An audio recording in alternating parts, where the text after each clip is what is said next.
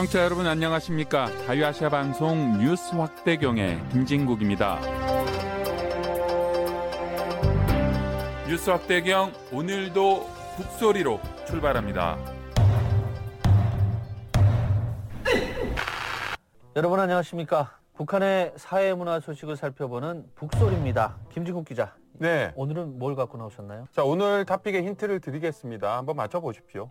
아 이제는 뭐 저 퀴즈 컨셉으로 가는 건가요? 자, 첫 번째 힌트 나갑니다. 주십시오. 내가 그의 이름을 불러주기 전에는 그는 다만 하나의 몸짓에 지나지 않았다. 이건 제가 좋아하는 시인데요. 김춘수의 꽃 아닙니까? 네, 그에게로 오늘 꽃이 토픽? 되었다. 오늘 네요. 토픽 꽃. 아닙니다. 아, 그럼 두 번째 힌트 나갑니다. 네. 오늘 토픽 걸그룹인가요? 아, 정말 쉬운데 못 맞추시네. 자, 다음 힌트 나갑니다. 네. 어 이거 저 제가 보는 드라마인데 액션 영화 아닌가요 오늘 아, 액션 영화? 한 주 쉬시다가 오셔서 좀 감이 떨어졌나? 쉬운데 이름 아. 아닙니까? 이름. 이게 어떻게 이름이 되죠? 아, 에이. 알면서 모른 척 한 거예요. 네. 재밌으라고. 아, 뭐 그러시겠죠. 네. 자, 오늘의 주제는 남북한의 이름입니다. 네. 홍 기자. 자, 이름도 유행 타는 거 알고 계십니까? 이름이 유행을 타요? 아우, 모르시구나. 하긴 뭐 아, 알벗 뭐 이름이 유행일 리가 없지 않습니까?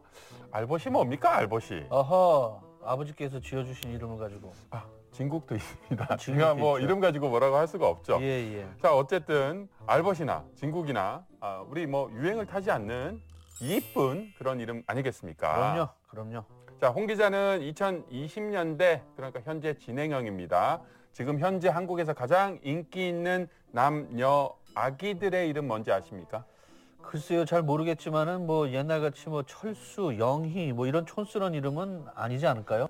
전 세계에서 이 방송을 보고 계신 철수 영희 여러분, 아, 진심으로 제가 대신 사과드립니다. 그래서 한국에서 가장 인기 있는 이름이 뭐예요? 한국에서는 시대별로 유행하는 이름이 좀 바뀌는 그런 추세입니다. 최근에 출생 신고에 가장 많이 오르는 이름을 보면요. 남자 아기의 이름은 민준, 또 여자 아기 이름은 서연이라는 이름이 가장 많습니다. 네. 또 시대를 거슬러 올라가서 2000년대 초에는요. 어, 민준이라는 남자 아기 이름 그리고 여자는 유진이라는 이름이 가장 인기 있었다고 합니다. 90년대에는 지훈이라는 남자 그리고 유진 이 여전히 여자 아이의 이름으로는 가장 인기가 많았다고 합니다. 자, 그러면은 좀 더 올라가 볼까요? 50년대, 60년대에는 어떤 이름이 유행이었습니까? 예, 저희에게는 아주 친숙한 이름입니다. 네. 영수, 영호, 영식, 영길 등 영자 돌림이 많았고요. 또 여성들의 경우에는 영자, 정자, 순자, 영희 이런 이름이 많았습니다. 아유, 지금 들어봐도 아주 구수한 이름인데요.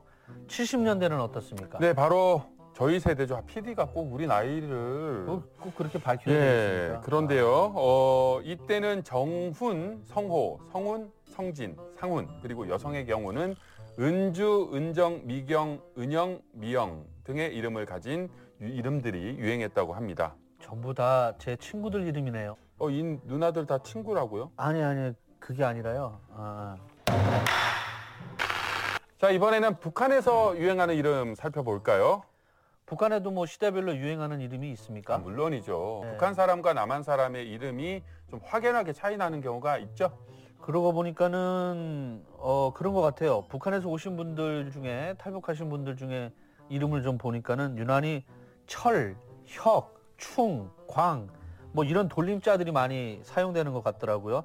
여성분들은 은, 옥 뭐 이런 자들을 많이 사용하는 것 어, 같고요. 역시 뭐 사주 뭐 이런 데 관심 많으시고 아유, 관심 많죠. 네, 네, 네. 이름에 관심이 많아서 예리한 통찰력을 가지고 계시군요. 고맙습니다. 말씀하신 것처럼 북한에도 나름 인기 있는 이름들이 있나 봅니다. 아, 남쪽과 마찬가지로 북한에서도 부르기 쉽고 기억에 남는 이름을 선호한다라고 하는데요. 하지만 다른 점이 있습니다. 북한에서는 이름의 이 사회적 상징성을 강조하고 중요하게 여긴다라고 아. 합니다.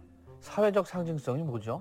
사회적으로 중요하게 여기는 가치관 뭐 이런 거겠죠. 예를 들어서 어른들을 공경하는 충효 사상, 커다란 영광, 혁명적 자부심 이런 가치관들을 이야기하는 건데요. 네. 어, 좀 더 예를 들면 뭐 충성, 혁신, 한길 이런 이름들이겠죠. 네. 어, 실제로 존재하는 이름들을 예로 들어보겠습니다.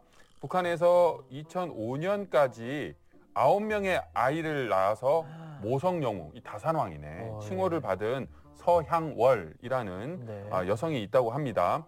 이 여성이 자식들에게 지어준 이름을 보면 북한 이름의 특성을 바로 알 수가 있습니다.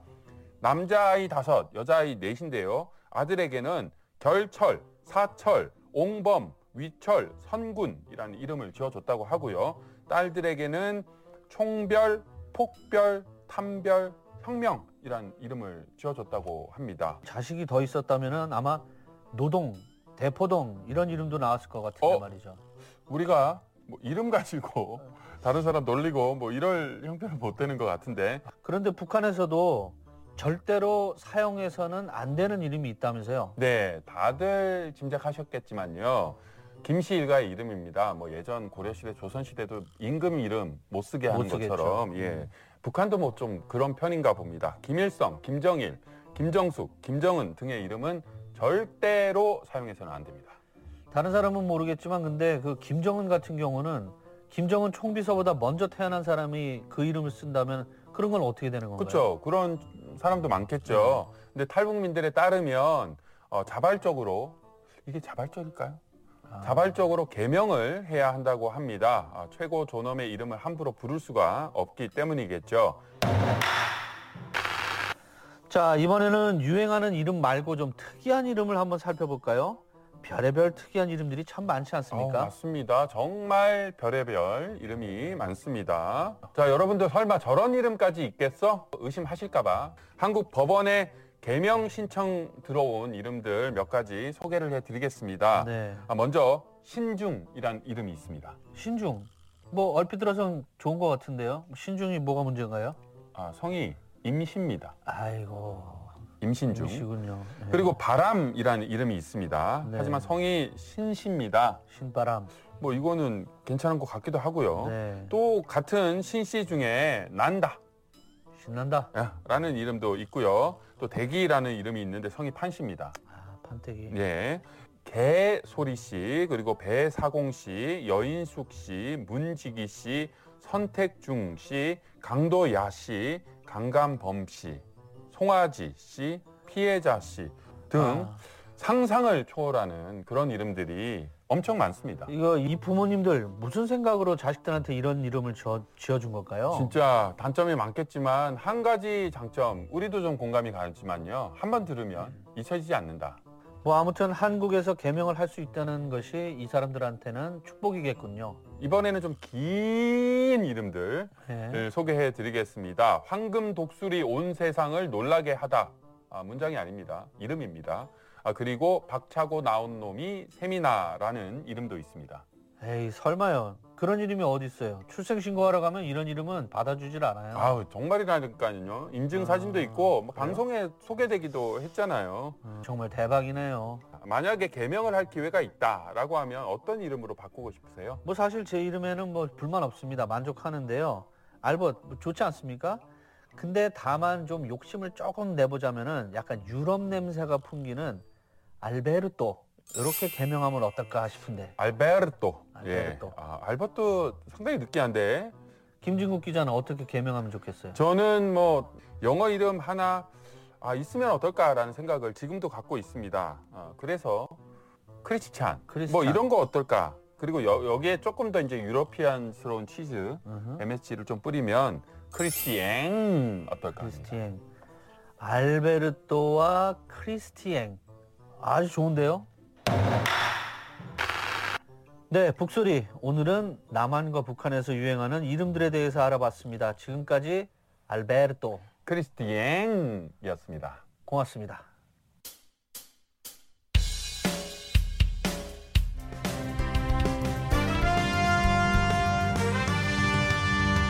You're listening to Radio Free Asia's News 확대경 from the U.S. capital, Washington, D.C. 여러분께서는 지금 미국의 수도 워싱턴에서 전해드리는 자유아시아 방송의 뉴스 확대경과 함께하고 계십니다.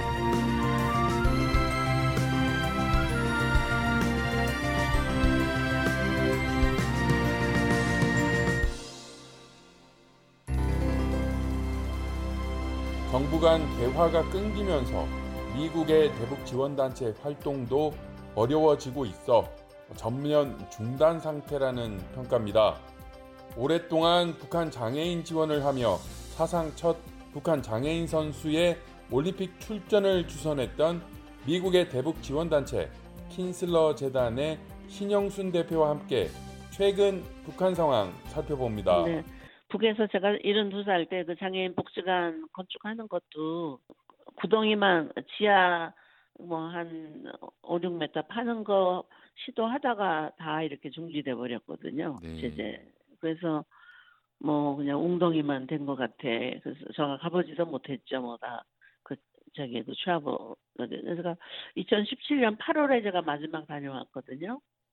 음, 근데 어, 그 이제 그 장애인 그 복지관 지으려고 해놨던 어, 그 돈이 좀 있었는데 그걸로 이제 그 웅덩이를 파, 이제 지하 부분을 팠는데 지붕까지 덮으려고 그 후원해 주시는 분도 있고 그래서 하려고 했는데 뭐 자금이고 물자고 아무것도 못 들어가게 2017년 에, 뭐 9월부터는 뭐 일체 뭐 해외 동포들 모든 미국 특히 미- 미국 교포들이 못 갔죠. 그리고 네, 이제 그렇죠. 예. 뉴질랜드나 호주나 뭐 음, 어, 그런 캐나다나 이런 분들은 어이 코로나 저기 그 2020년 20년 1월까지 어 그때부터 못 들어가고 그래서 어 지금 뭐뭐 아시다시피 에, 지금 우리 물가가 막 오르잖아요. 이렇게 전쟁 우크라이나 전쟁과 또 여러 가지 그런 걸 인해서 수출이 막히고 또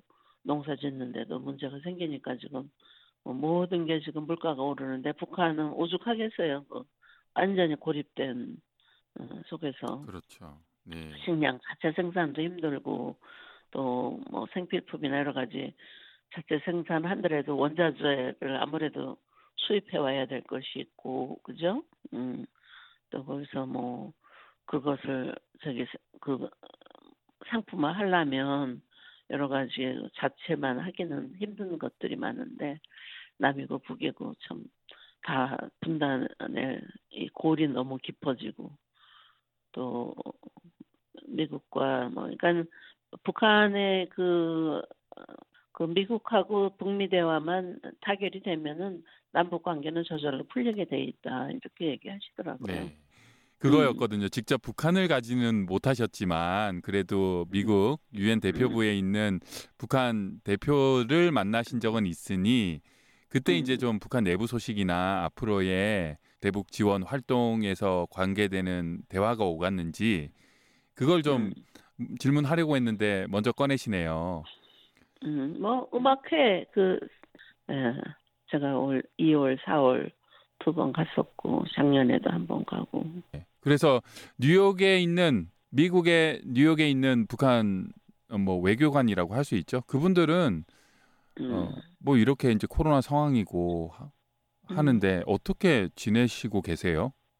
뭐 글쎄 제가 자세히 알지는 못하겠지만은 뭐 다 잘 지내고 열심히 잘 지내고 계신 것 같아요. 네. 어 제가 음악회 가서 뭐 그냥 잠깐 뵙고 예.